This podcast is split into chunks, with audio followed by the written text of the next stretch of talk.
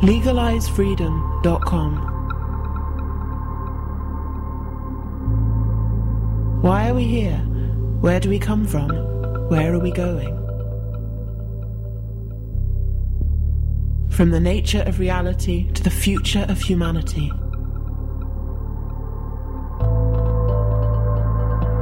Beyond politics, poverty, and war. LegalizeFreedom.com.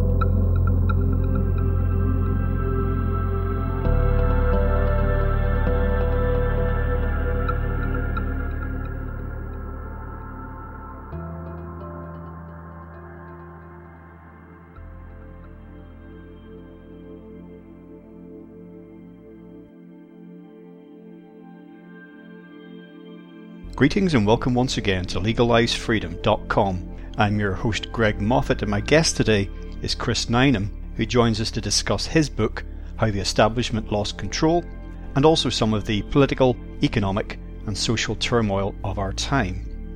From the Scottish referendum to the Brexit debacle and the shock election of Jeremy Corbyn as UK Labour leader and Donald Trump as US President, the post war consensus is breaking up.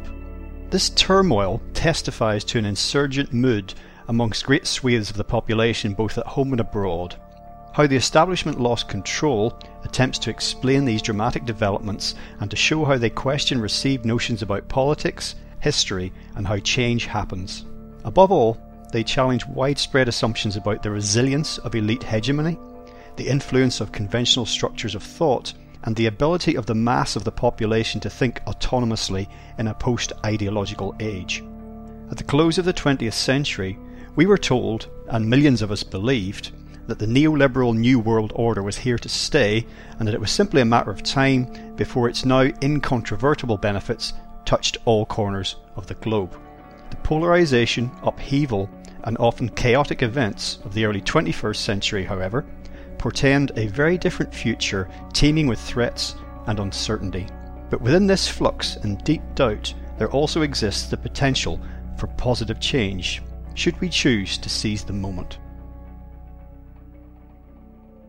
Hello and welcome, Chris, and thank you so much for joining us today on LegalizeFreedom.com. Nice to be here. Chris, today we're going to be talking about a recent book of yours, How the Establishment Lost Control, before we jump into that, just tell listeners a little bit about yourself, your background, and your work in general. Well, I suppose I'm a uh, an activist. I'm very uh, involved in the anti-war movement, uh, in the Stop the War Coalition. One of the organisers of it, have been since it was set up back in 2001. I'm a socialist. Uh, I'm an author. I've written a few books on subjects that are kind of related to this. And I've done a certain amount of, of kind of academic research into, into some of the questions surrounding these issues as well. Okay, well, just to set the scene uh, for what we're going to discuss, maybe we should think about the background of events and how we got where we are today in terms of politics, economics, the social order. There was a time that we both lived through the 1980s and through into the 1990s. Uh, we had the era of Thatcher and Reagan. You know, they revolutionized a lot of aspects of their respective nations, and this, of course, had ripple effects throughout the world. We had the collapse of the Soviet Union. We had Francis Fukuyama's end of history type idea, and there really was a feeling at a certain point that the neoliberal sort of New World Order was here to stay. It finally triumphed. There were just a few remaining corners of the globe but yet to feel its, um, you know, to bask in its glory. But in uh, next to no time, there's one system more or less would straddle the world, and all those alternatives that had been tr- tried and proved to be wanting in the past would finally be thrown into the dustbin of history, and we'd march off into a bright, glowing future. However, that's not qu- quite how things have turned out. Yeah, well, I mean, I've, uh, as you suggest, um, in a way, unfortunately, I've lived through many of these and been involved in many of the the struggles that attended the um, the kind of imposition of of, of neoliberalism by um, uh, um, establishments and elites all around the world, and and in some ways pioneered by the British ruling class and the Americans.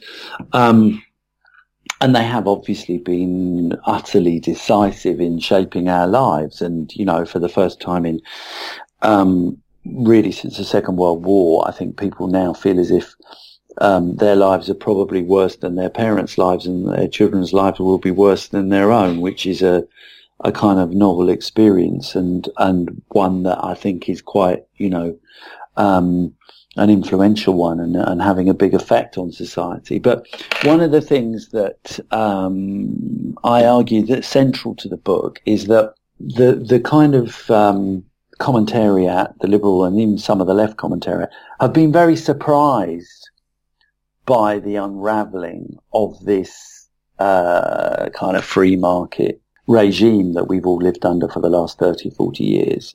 And one of the things that I point out is that they really shouldn't be because while it's true that the elites, that neoliberalism has become a kind of consensual set of ideas amongst the elites in many parts of the world and whole sections of the kind of middle class commentary are brought into them as well and regarded them as being set in stone and, and, and actually sort of decisively won, if you like. For the vast majority of the population, they've ex- been, been experienced as a kind of horrible shock and awe and really never been accepted. And I think one of the big mistakes that at least parts of the left has made over the last 30 years is to kind of assume that really people have bought into the free market and that Thatcherism, you know, when Thatcher said, oh, there is an alternative, that, that, you know, that was what people really felt. Well, actually, as I go through in the book, you know, even in the, the darkest days of Thatcher's attacks on the miners and her serial election victories and the Falklands and so forth,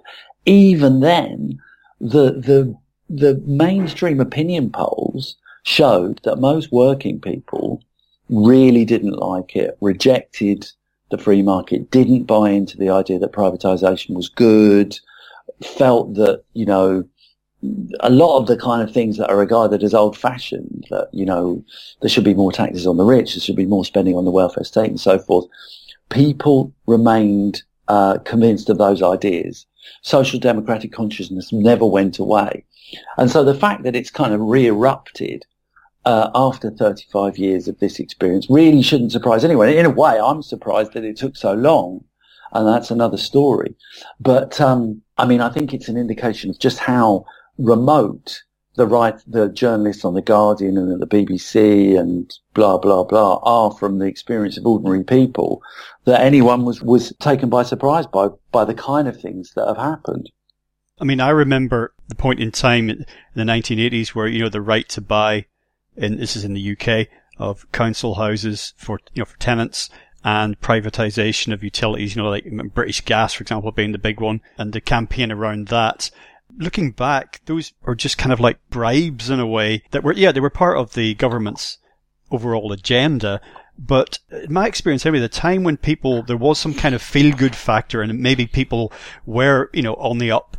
And uh, yes, you know, we, we had a lot of privatization, a lot of industries being uh, wound down or offshored or whatever, but you know that you could point to people doing better it was actually quite quite a narrow window. There was a little bit of a purple patch, but it, it wasn't how it was portrayed in the media because mm. throughout the 1990s, which is the main decade, I think we characterized, I think perhaps in some ways in the UK, certainly by uh, Tony Blair and his, you know, things can only get better and, you know, New Labour and all of that. It was a, a really quite short window in time and it wasn't long before Blair found himself in trouble and that gloss wore off. And the same thing happened with Bill Clinton in the US at that time. And in the 1990s, I well remember traveling around the country and people struggling with the same issues as they always had. And just throw in a slight curveball, I felt that the events of 9-11 and then the whole onslaught of the war and terror and all that terrible stuff we've been trudging through ever since,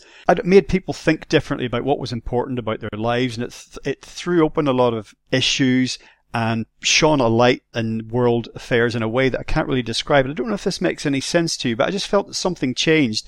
And suddenly the platitudes of politicians, you know, people like Blair and consumerism and material goods and these things that could be delivered by capitalism, they just, they kind of lost their veneer and their gloss a little bit.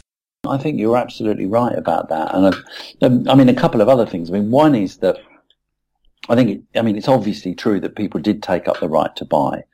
Um, some people or lots of people, and and uh, you know, obviously people did buy the shares and stuff. But I mean, that you know, it it's important not to make a kind of simple equation between people doing that and people thinking that it's necessarily the right thing to do. I mean, they did it because it was available and there didn't seem to be any kind of opposition to it. But I think it's very important to see in the 80s and the early 90s that there was a kind of terrible failure of leadership in the labour movement that there was all these arguments knocking around uh, from Neil Kinnock and from the Ron Todds and the and the trade union leaders at the time that you know, workers have been bought off and that the re- everyone believed the Sun and, you know, all the opinion polls show that, that actually people didn't read the Sun because they thought it was good politically. They read it for, you know, the cartoons and, you know, maybe the page three at worst, but nevertheless, it didn't mean that they bought into Murdoch. Um, and, and there was a kind of, I mean, even on the more radical left, there was this sort of thing about, you know, postmodernism and, this kind of, you know, post-Fordist world in which class no longer mattered.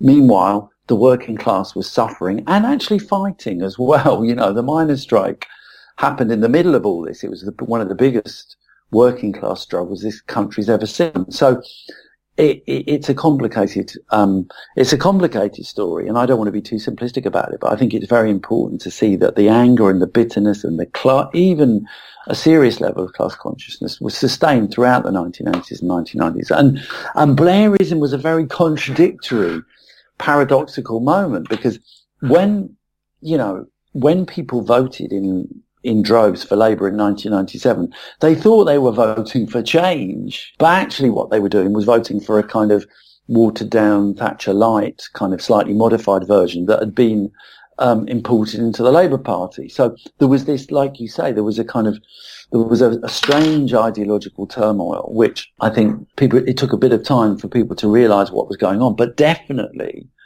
by the time that Tony Blair hooked up with George Bush and, you know, so explicitly nailed his um, his colours to the mast of the kind of neocon experiment and the neocon project, people were getting more and more um, wound up by him. And I think there is a sense in which, you know, the Iraq war um, in itself was a kind of, you know, everyone really thought it was going to be a terrible thing, but it, it kind of crystallized a sense that something had gone very wrong with the Labour leadership and that, you know, there was really a, a, a, kind of toxic problem at the heart of New Labour. And that partly explains why there was such a massive, you know, because before it, remember, and many people won't, you know, even know, obviously, but there was a, there was something called the anti-capitalist movement in the years from 2000 to, well, 90, from 1999 to sort of early in the next decade, there were these huge mobilizations, some of which I was involved in actually, against the World Trade Organization and against the G8 and the IMF. You know, hundreds of thousands of people demonstrating around the world um, against the sort of neoliberal capitalist order. And that was one of the backdrops to the kind of eruption, the insurgent anti-war movement that that um, that developed around the question of Iraq. So I think you're right to say that Iraq was more than about the war. It was about war, but it was about, of a sort of visceral sense, that there was there, was, there was a kind of poison at the heart of the of the political uh, establishment, and I think that partly explains the massive outpouring of anger that that resulted from what we've been saying about the sequence of events unfolding over decades, and you you mentioned earlier about the surprise of many of the elites about some relatively recent turns of events.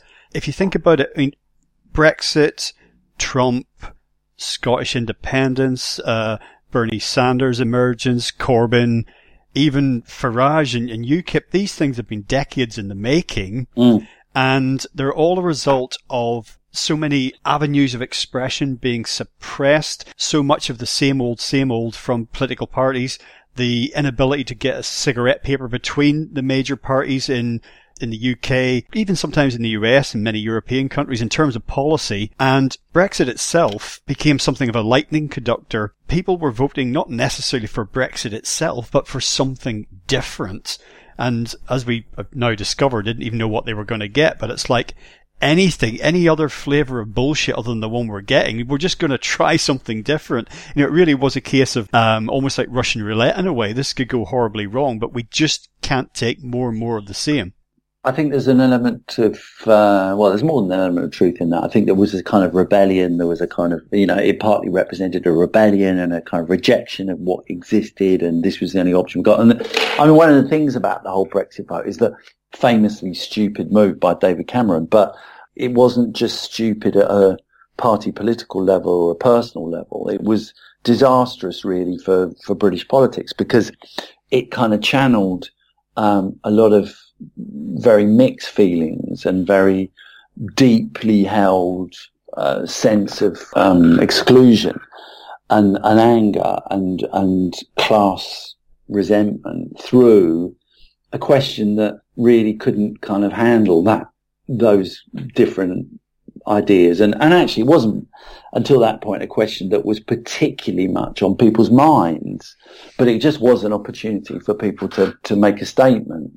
I, would put it slightly differently, though. I'd say that you know there was obviously a very mixed bag of kind of different um, reasons why people voted Brexit, but you know there is a kind of central issue here that does speak very uh, directly to, I think, people's concerns and their legitimate concerns, which is the question of sovereignty or democracy put in another way. way. And I think people felt that and still do feel that over the last 30 years, you know, whatever minimal control um, people have had over their lives and over the society they live in has been reduced massively, that the kind of political and economic order has taken no account of, of what people want and has actually snatched away many of the things that people had struggled for over decades, the welfare state and certain job security and the right to have trade unions and all of these things. And that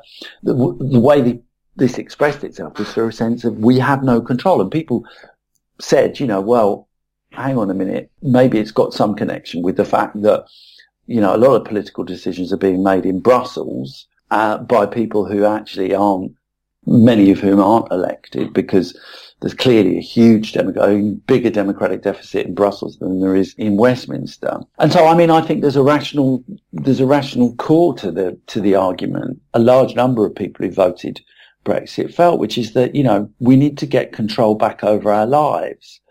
And, you know, this distant bureaucracy in, in Brussels is is completely out of our control. So I can very much understand that. And, you know, that's why, I mean, each of the cases you cite, the Corbyn case, the Scottish independence case, the, uh, the Trump thing is a, is a whole other question because it's not in Britain. But, you know, they're all different instances uh, that work in, with, that have different dynamics, but they are all connected to this very, very central experience of the whole political and social reality of the last 35 years, which is that, you know, working people's lives have been attacked massively and our conditions and our, the resources that we have some sort of access to have been taken away, but also that our democratic access has been taken away. Our access to any kind of democracy has been massively eroded and taken away, whether it's local councils being, you know, having their, their funding reduced massively, whether it's the, the, the fact that, like you say, the difference between the political parties has been reduced to almost nothing until recently. So all of these things have, have created a visceral, a whole series of explosive reactions. And and, you know, it's incredible that even now, it's not just that the elites don't seem to grasp this, or most of them don't, but that, you know, a lot of the liberal commentariat simply seem incapable of understanding it, or certainly don't want to understand it, because I think they, you know, we underestimate the extent to which the, the, the, the Blair moment was a moment when, you know, a lot of the more privileged sort of upper middle class people felt the people who kind of run the TV stations and edit the newspapers, they felt, oh, at last everyone accepts that the free market is right and that making money isn't a crime and profits are good and they benefit everyone and all. There was this moment when it really did appear as if there was no alternative intellectually. And that was a moment that that, that layer of society embraced, I think, with, um, with joy, with joy. And they can't break from it because the nightmare is that the, the ghost of socialism and socialist ideas is actually returning in the in the guise of the unlikely guise of the member for Islington North. So, you know, this is a this is a shock that they they they they can't understand and they certainly don't want to understand. They don't want to accept, which explains their hostility to him.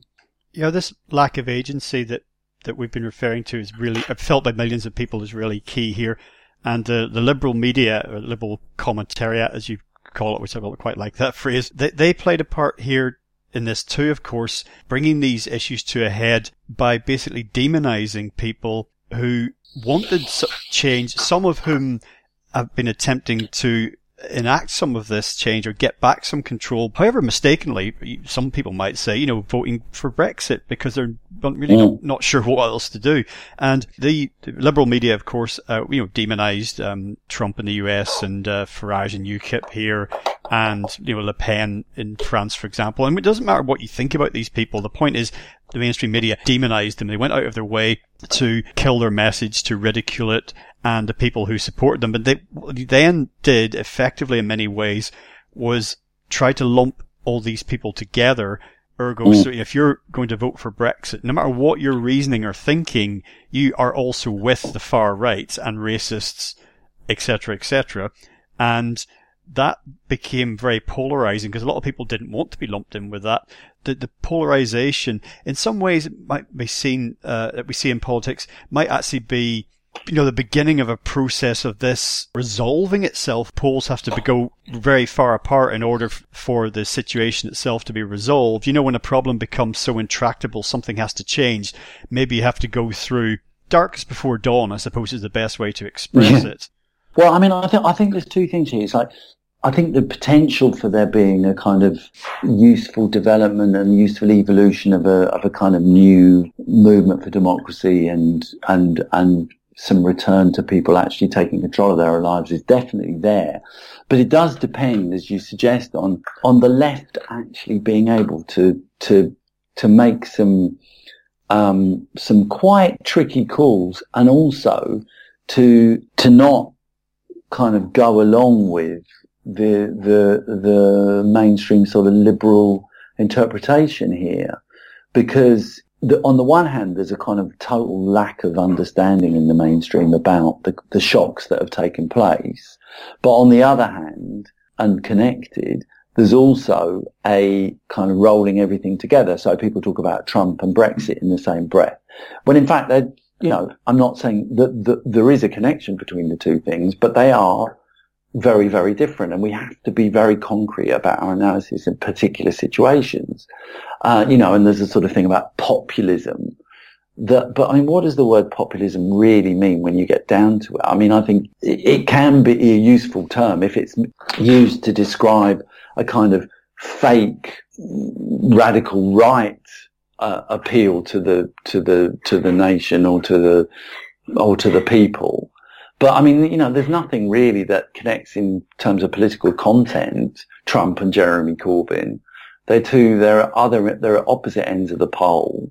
Um, you know, and in every way they're they're they're they're contrasted. I mean, Jeremy's a ultra Democrat apart from anything else, whereas Donald Trump clearly is the opposite. And so, so you know, we've got to be much smarter. The left has got to be much smarter, and you know, we mustn't just continue to to sort of just accept categories that are being promoted by the mainstream media because I mean these people don't understand anything about what's going on. And I think it's um, that's that's one crucially important uh, element of the situation if we're going to be able to to make the most of the situation. And I think we need to also think you know very carefully about the whole the whole question of the EU really because the fact that there are people on the left who are arguing seriously that there should be a second referendum you know, whatever your views about the first referendum, however you voted first time round, it seems to me that it's extremely dangerous to be promoting the idea that there should be a second referendum because, I mean, you know, this will play into the right wing's depiction of the uh, the left as being part of the kind of Westminster liberal elite that doesn't accept a vote when it happens and just calls for a revote until they get the result they want. The, the, the crucial thing about a serious left at the moment is we've got to be the insurgents. I mean, it's not being radical that's the problem or that's off-putting to people at the moment. It's been looking like the status quo. And the truth is that the vast, you know, the overwhelming bulk of the British ruling class want us to stay in Europe, um, would like that Brexit decision to be reversed. Um, and if the left, you know, positions itself alongside those elites, we're going to end up in a very, very dangerous uh, situation. So I think, you know, the level of analysis and understanding on the left needs to be deepened in order for us to take this. Well, I agree with you. We've got big opportunities at the moment. And I thought, for example, I thought Jeremy's position of, you know, a people's Brexit was an intelligent way to respond to the situation because we, you know, we need to bring together everyone on the left and find a way forward in a situation where people are divided.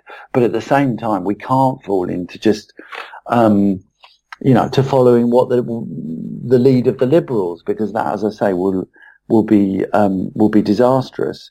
So I think I think one thing about the situation is you know there needs to be a much deeper set of analysis of what's going on on the left in order to guide us forward. Well, as far as the second referendum in the UK on EU membership goes, I can understand why people feel that, or some people can claim at least that, you know, there was a, a very vague, nebulous offer was put to people as far as you know, the vote goes, and uh, th- that was essentially because it was never actually sort of meant to happen, so to speak. I mean, Cameron did it um, as a way, as a sop to elements within the Conservative Party. It was like this issue's just been dogging them for like so long. Okay, let's have this vote. Let's, it'll be theatre. Let's get it on, get it over with. Yes, there's going to be a significant vote to leave. Uh, we'll deal with that, but ultimately it's not going to go through. So we don't have to have a, a comprehensive plan. We don't really have to have a coherent anything. It can just be a lot about headlines and, you know, emotive appeals to how people feel about things. And doesn't have to, it can be quite superficial. And then lo and behold, massive shock to the system. Oh my God, this has actually happened. And again, I, I do keep drawing parallels with other events elsewhere in the world like the election of Trump, and I totally understand your point about these being distinct things, but I, I think they're linked in important ways, regardless of the colour of the politics. And what you describe is already happening as far as a second vote. And there's, you know, there's lots of people um, in favour of it, and there's a movement for it. I mean, only today in the news, I think was one of the leading British uh, unions came out and supported a call for it. Well, I mean, just on the just on the, the the stuff you rightly say about the, the kind of low level of discussion and debate during the first referendum. I mean, that's true, but then you know, I mean, these are debates that are being led by uh, an elite that really is not that interested in a clear discussion and debate about the issues because you know if you actually got down to it, you'd end up talking about things they'd rather not talk about. So, I mean, I don't think necessarily that a second referendum would be any clearer because you'd still have uh, essentially an establishment desperately trying to convince people by hook or by crook to vote for uh, a European Union that has whatever else you can say about it has been presiding over and has been one of the main drivers of the whole neoliberal experiment and has led and has been, you know, hugely influential in the situation where people's living standards have been cut, wages have been cut, precarity has increased, there's a huge level of privatization and so on and so forth. So, you know, don't expect, uh, if there was another referendum, that we're going to have, you know, a sudden outburst, uh, outbreak of rationality on the, or, or clarity or even honesty on the part of those involved and what would still be an elite-led debate on both sides. If, if it did happen, I mean, I think that, I mean, I don't know what the result would be, but all the indications are it wouldn't be massively different from, um, from the one that, uh, that, that, happened a couple of years ago. Uh, it might go marginally the other way, but even if it did, what you would see would be, uh, a huge um, sense of anger and, and, and outrage, a massively increased uh, feeling that uh, you know democracy in this country was a sham, that the elites would do anything to get their way, Uh, the truth is, it was said at the time, and these, these are crucial questions when it comes to democracy. It was said at the time, the way that a referendum was framed was that, you know, this would be the moment when the question was decided. And that was what was said at the time. And once you go back on that, really, democracy just becomes relative. You know, I mean, I don't particularly like referenda, but in the end of the day, that's what happened. That's how it was pitched. And you, you, you, you relativize that whole process massively at your risk. And I think, you know, really you would have almost inevitably, especially if the, if the left was campaigning for a Remain vote, you would risk a huge rise in the power and the strength of right-wing forces, whether they were the right wing in the Tory party or the right outside of the, you know, beyond the Tory party, far right forces, or both. Uh, I don't know, but I mean, I'm, I'm sure it would be both actually, because you know this would be a gift. It would be a gift uh, to to the kind of you know the the far right, which is trying to reorganise itself, and it is to some extent resurgent. And and you know, I think it would be a, a, a desperately bad mistake. I think it would be wrong in itself I think it would be wrong on principle, and I think it would have appalling um, results in British society. Whatever people voted in the in the thing themselves, we have to accept that that that, that is what the decision uh, has been, and we have to work with that decision as best we can. Well, of course, the general argument has been that yes, people voted this way, but it was almost like, but they didn't have enough information. But as you say, if you then went to a second referendum and then tried to have a more informed, reasoned, opened debate of the issues and potential policies and what have you, be in exactly the same position, which is people don't really want to get down to brass tacks about this because some uncomfortable things would come to light. I just don't see an end to that because that characterizes a lot of politics anyway.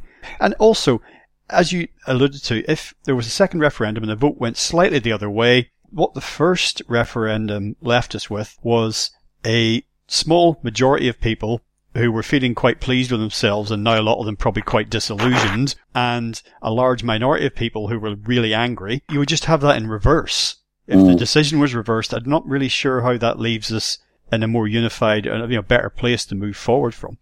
That's true. And also, I mean, the other thing is, you know, those people on the left who are trying to make this the central issue are making a huge mistake because it's, you know, again, whatever you may think of the question, it's not the central issue. It's not really the thing that, that ultimately, in a, in a sort of deep way, animates people because what, you know, the, the, the, the kind of driving force of people's um, political stances and political um, attitudes is really things things that you know, affect everyday life. And whether you're within or without the uh, uh the European Union, we're going to have to fight to stop the privatisation of the NHS. We are going to have to um, work very hard to rebuild the trade union movement. We're going to have to, you know, have huge campaigning organisations to take on the privatisation of of services and to you know, stop the attacks on the welfare state and so on and so forth. So the idea that that that that uh, the EU is the central question is in a way playing, you know, it's one of the, it's actually one of the things that has played quite well for the establishment in general, even though it has divided the Tory party in a way that is a big problem for them.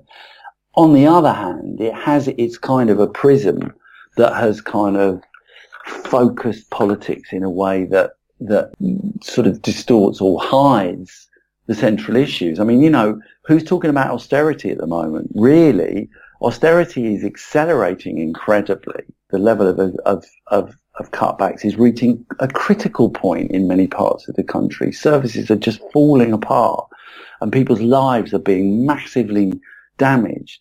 And the left is going on about, you know, we need a second referendum on the EU, or parts of the left are. That's not clever. It's not sensible. It's in our interests to focus on the on the issues that really affect our lives deeply and, and take them on, you know, frontally. So there's a kind of, you know, there's a sort of like way in which the whole EU question is, I'm not saying it's not important, but there is a real sense in which it is a distraction. Well, yeah, I mean, as I mentioned earlier, I pay attention to the mainstream media in the UK and uh, around the world to some extent, just as a way, a bit of a barometer of, of what's going on out there. I want to know what most people are hearing. And every day, I cannot remember, I, I think I would have made a note of it, you know, the date and the time, if I could remember in recent times having heard a news bulletin that did not feature an item, one or more mm. items on Brexit and one or more items on Donald Trump. Uh, there's many other things that recur again and again, but those are two things. It's like Brexit, Trump, Brexit, Trump, day in, day out. And, you know, that just, that exactly reflects that, you know, the obsession that you're just, you just mentioned. Mm. Well, I mean, uh, you know, the, the sort of, the elite media have got a, a, a killer instinct in this. They might not be able to actually explain why, but they do sense that you know, this is in a, in a certain way, this is good for them because it takes politics away from issues of class and it, it kind of, you know, it clouds a, a, clear analysis of the situation. And so to that extent, they kind of, you know, they sort of, they're sort of, you know, magnetized by it really because, and, and rightly so from their point of view because it is, it is, it's kind of creating this fog over, over British politics, and the and the and the sooner we can get beyond it, really, um, the better. Which is another reason why a second referendum would be disastrous. You know, because it would be like we'd have another year of the whole thing, and I don't. I fail to see how that would how that would help. You know, we, I'm not saying that we shouldn't have serious debates and discussions about the EU. I think it's very important that we do, but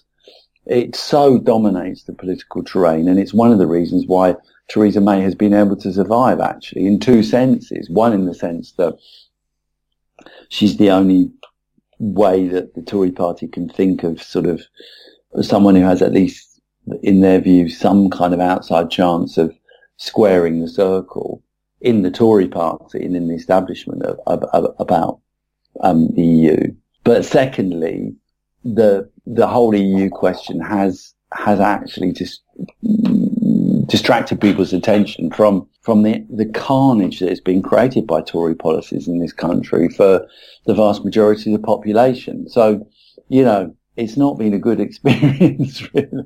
You referenced, you know, everyday issues that affect people's lives, you know, in this sort of here and now. And, and we also mentioned the resurgence of the far right um, across Europe, you know, here in the UK, but of course France, Germany, Italy, Greece, Poland, Hungary, even in liberal Sweden, popping up all over the place. And one of the things that many of these parties and movements are doing is appealing to people on the level of everyday things that matter to people trying to get on with their lives, you know, and saying that, you know, the elites are ignoring this, downplaying it, whatever sort of spectre they're invoking, you know, whether it's globalization, perhaps, or immigration, whatever it happens to be. And so they're using that absolutely as a tool. And in many ways, there are people who, or, you know, ordinary, otherwise moderate people, you know, individuals who would perhaps read a manifesto by one of these organizations or parties and say, well, actually, you know, I agree with that.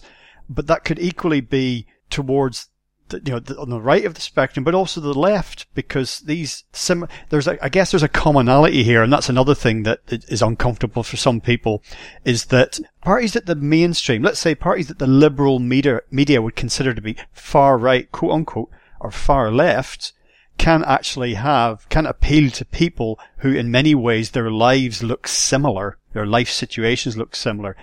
Yeah, absolutely. And well, they can appeal to the same people. I mean, you know, it's absolutely clear that's true historically. Um, you know, not that fascist parties in general in the, in the past have, have had working class support at their core, but nevertheless, they have been able to appeal to sections of the working class and sort of fringes of the working class. There's no question about that. And, you know, I mean, you can see not that UKIP is a fascist party, obviously, but there was, it was clear in 2015 that Jeremy Corbyn's kind of sort of radical appeal for, for change from below and for, you know, a, a, a more, a fairer society and so forth actually did, did win some people over who voted for UKIP. You know, something like 30 or 40% of the people who came away from UKIP came to Labour in the last election. So, um, so yeah, that's, that's true. But I mean, they, on the other hand, they're very different. I think we should resist the temptation to you know, suggest that, that they're fundamentally or essentially similar because to the extent that, you know, far right, the UKIPs or the Football Lads Alliances or the, or the, the AFD in Germany or these kind of far right parties, to the extent that they sort of reflect class resentment, they do it in a fake way. They uh, uh attack the elites um, rhetorically, uh, but they don't. What they don't do is develop a serious strategy for working people to improve their lives by winning, you know, redistributive policies or um, beating privatization and so on. So, you know, the left does have an advantage here because the left actually can put forward policies that really do make lives better for working people, whereas the right is um, is is relying on kind of culture wars and and propaganda and obviously racism as well, which is a kind of displaced a way of displacing or diverting the, the anger that people feel against fake enemies. Whereas what the left can do is target the real problem. And that's the great advantage that the left has. But that speaks of the importance of, you know, being radical and, and getting to the heart of the matter which is which is one of the big arguments we've got to have in the whole sort of Corbynite, you know, experience. There's many people, even even who were involved in it at the top, particularly, who are very nervous about being too radical, who don't want to, you know, talk about, you know, taxing the rich or, um, you know, radical new ways of organising nationalisation and so on. It's like all being against the war or, you know, the current in my opinion, bad mistake of, of moving away from support for the Palestinians. You know, this is too radical. Actually, what, what people who are really angry want to feel, want to see is a left that is serious about real fundamental change because that's, um, that's people feel fundamentally angry what's going on in society. And unless the left does that, it will never be able to challenge the right. I mean, obviously there's lots of things that we have to do about the far right, but one of them is we need to have a left-wing movement and, a, and, and political organisation in this country that is openly being seen to be radical and being seen to be fighting for some sort of fundamental change in society. And that's exactly why Corbyn was so popular because he was that and he was prepared to be and he still is actually. But that element of him, that quality, that essential quality in him and the project, I think is at the moment up for questioning, and and that there's a real struggle around those questions. Well, I mean, just a brief word about uh, you mentioned, you know, the Palestinians. I'm sure you've been following this recent thread in the, uh, news with the Labour Party, which kind of come to a head yesterday. Or I mean, supposedly some sort of resolution whereby Corbyn and Labour adopt a certain definition of anti-Semitism. And as far as Israel and Palestine goes, I don't really have a dog in the fight. There's good and bad on both sides as far as I'm concerned. I understand it's a matter of degrees. I grew up in Northern Ireland. Very, very polarized situation there during the 70s and 80s. There was good and bad on both sides. But my point is, to me, this clearly looks like something. I mean, they've been trying all sorts of smear tactics with Corbyn since he got into the leadership position, but this is just another thing to A, any sort of tactic they can possibly get to get that guy out but also it's a way of just completely smoke screening any other sort of discussion about anything whatsoever. Yeah, no, I agree. I mean, it's, you know, it dominated the, the whole political agenda during the summer at a time when you know, the Corbyn and the, the, the Labour Party should have been going on the offensive against an extremely weak and, you know, divided and incompetent government. So that is one element of it. And, and secondly, again, as you say, I mean, you know, the idea that Jeremy Corbyn is, uh, as Jonathan Sacks claimed, to be compared to the racist Enoch Powell, uh, or that he's anti-Semitic or racist in any way, is so patently absurd that it should have been enough to tell, to, to, to convince everyone on the left that although obviously anti-Semitism is a problem and is an issue and needs to be dealt with, nevertheless, this wasn't primarily about anti-Semitism. This is about a continued campaign to try and disorganize and ultimately defeat the whole Corbyn project. That is what has been going on here. and I think it was a big mistake yesterday that the that the the Labour Party NEC, you know, essentially caved in and capitulated, even to the extent of rejecting a policy document or a, a, a, a press statement that Jeremy himself put forward. I mean, that is monumentally stupid in the face of a witch hunt, which is essentially what is going on here. Um, anyone who has any knowledge of history um, should know that the only way to deal with a witch hunt is to stand up to it and take it on and try and defeat it. And it wouldn't be that, it wouldn't have been, or it wouldn't be that hard to do it in this case because uh, the, the, the argument that is being put forward is so patently ridiculous. And I, and I actually think, you know, most people in the country just must be thinking, what are they talking about? Jeremy Corbyn and anti-Semite. I'm not saying that it's not having an effect. I'm sure it is having an effect on the margins, but you know, it's not a very strong case. And the fact that the left has prevaricated and retreated and that Jeremy himself has apologized and, you know, this was foolish and it has only encouraged those people who are trying to destroy him. And even now, you know, this decision was supposed to, the accepting of the full IHRA definitions with all the examples was supposed to draw a line under it. Of course it hasn't. I mean, Margaret Hodge, who's one of the main aggressors and um, protagonists here, she said, you know, days before the vote, you know, I won't be satisfied if they accept this because I'm after Corbyn. What more do you want? You know, what, more evidence do you want uh, that this is a a fight to the death, really, about whether the Corbyn project is going to continue? And you know, retreating on these things or surrendering, which is what's happened in this case, has no benefit. Certainly is a terrible message to send to the Palestinian people, but it's also a very, very bad message to send to the Labour right who are on the attack because it says, yeah, they're going to back down. So let's keep hitting them. Let's keep punching them because they're not fighting back. And until we fight back, we're going to be um, on the losing side of this one. Well, just as I believe that there's a feeding frenzy still in the States for those opposed to Donald Trump, many and varied people from all over the spectrum, can't stand the guy.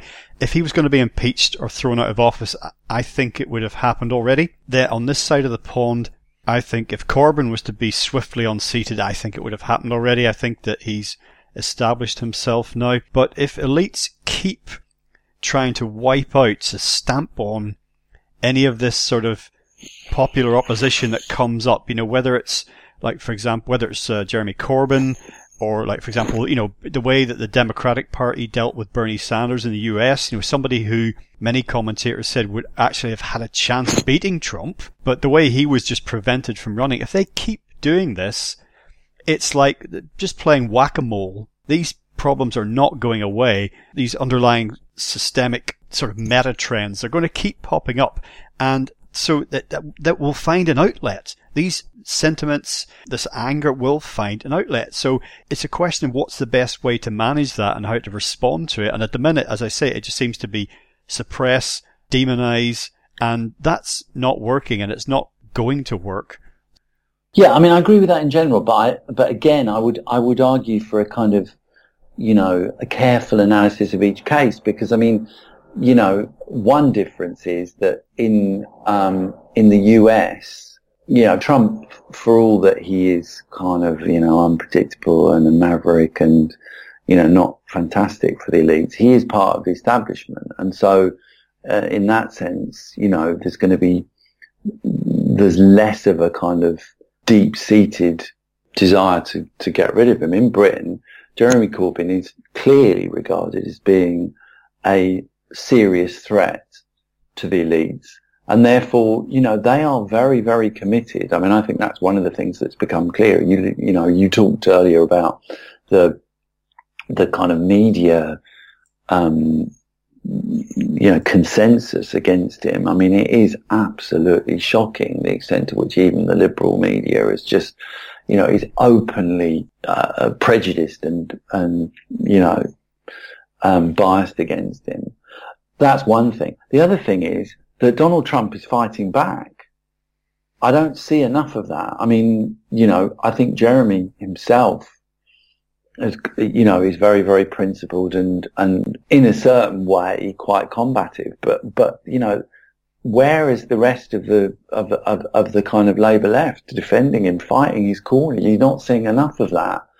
And so I'm not quite as, um, confident as you are that that this is definitively over and that he is fully established and fully secure in his position. I mean, I, I very much hope you're right, but I, I think the left has to do a bit more really. I think we have to be, because, you know, as I say, we, you know, Corbyn really is a threat to the establishment. Trump isn't in the end of the day. I mean, he's an irritant and he's, you know, he's not the man they want to have there. But to be honest with you, they can live with him. They obviously can't live with Jeremy Corbyn. So they are going to do everything they can to crush him. And what worries me is that, yeah, this campaign about anti-Semitism and so forth, I mean, it's been pretty full on. And I do think there's a level of coordination to it.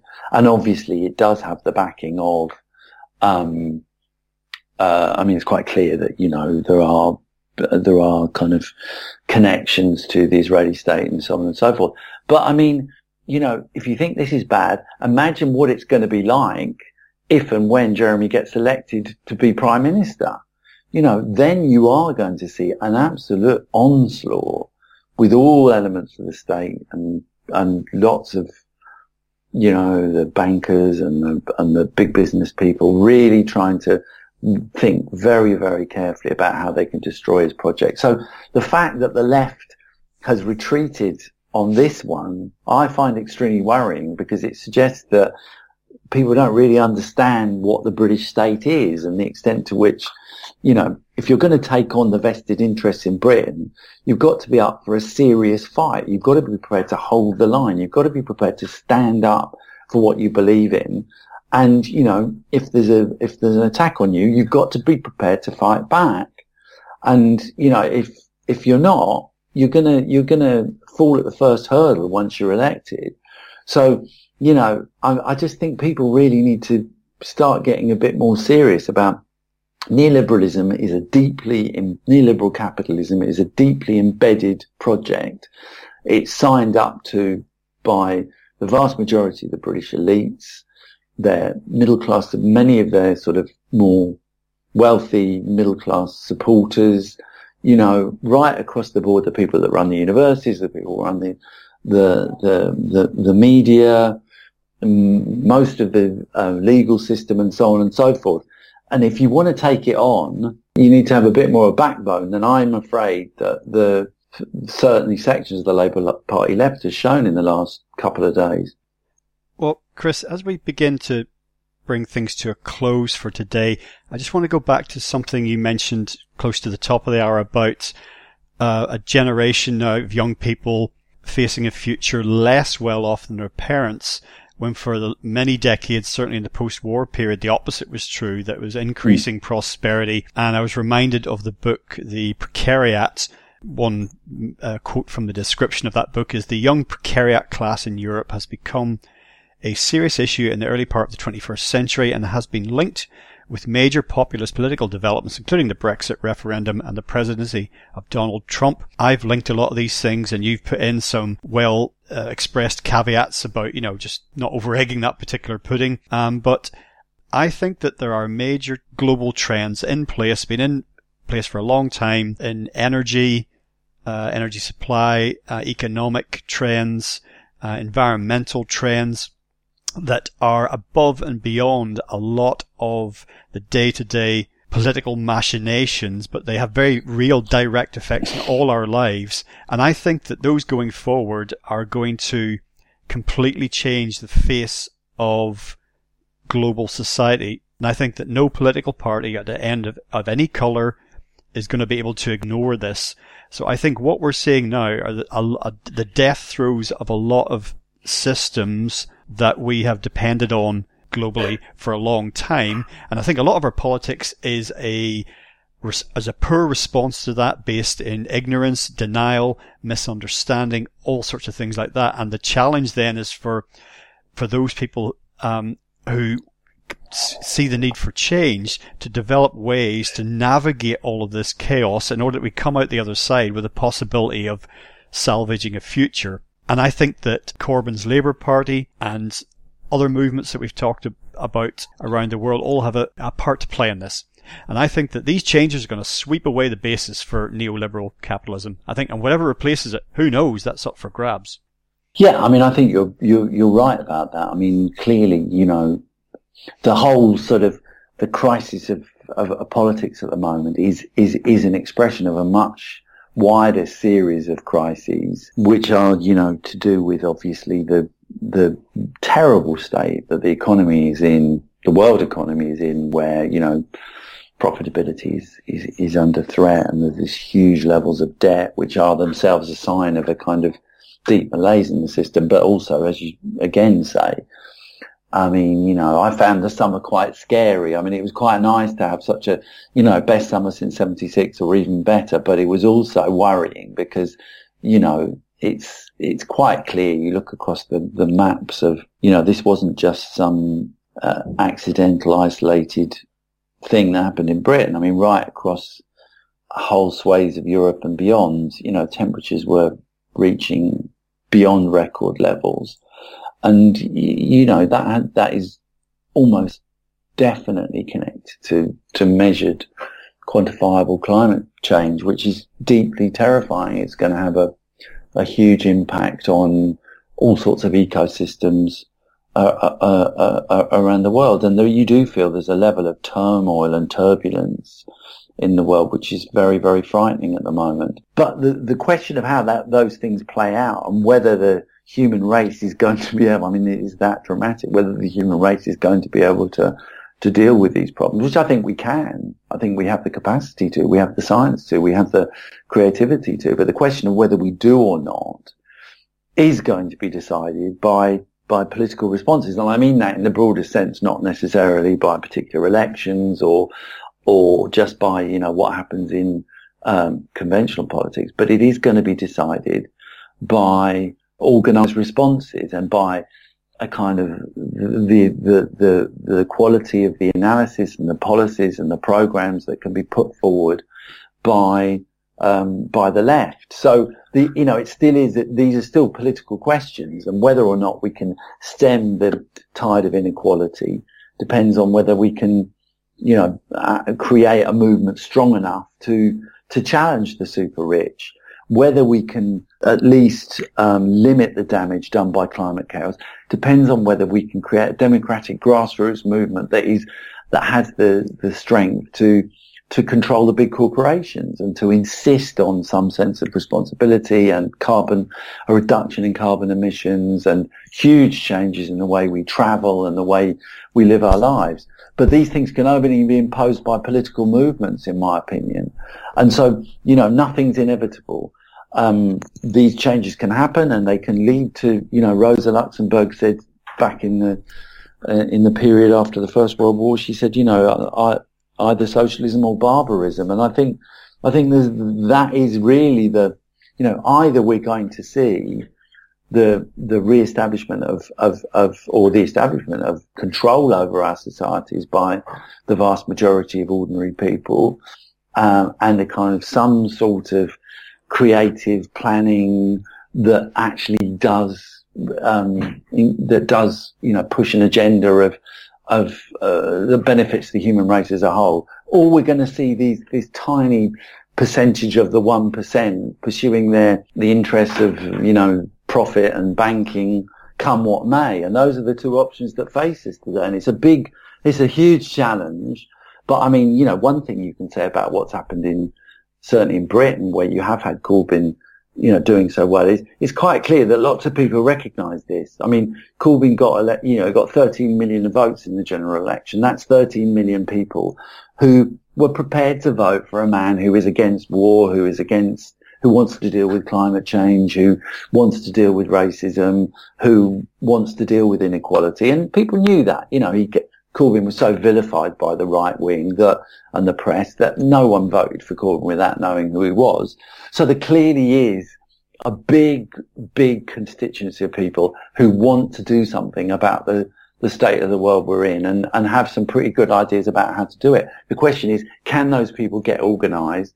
Can we can we improve the sort of leadership of the movement and create a dynamic and thoughtful, but at the same time very, very seriously committed movement for change quick enough?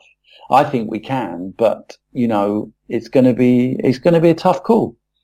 Okay, two short final points. One potentially a bit pessimistic, one ultimately optimistic.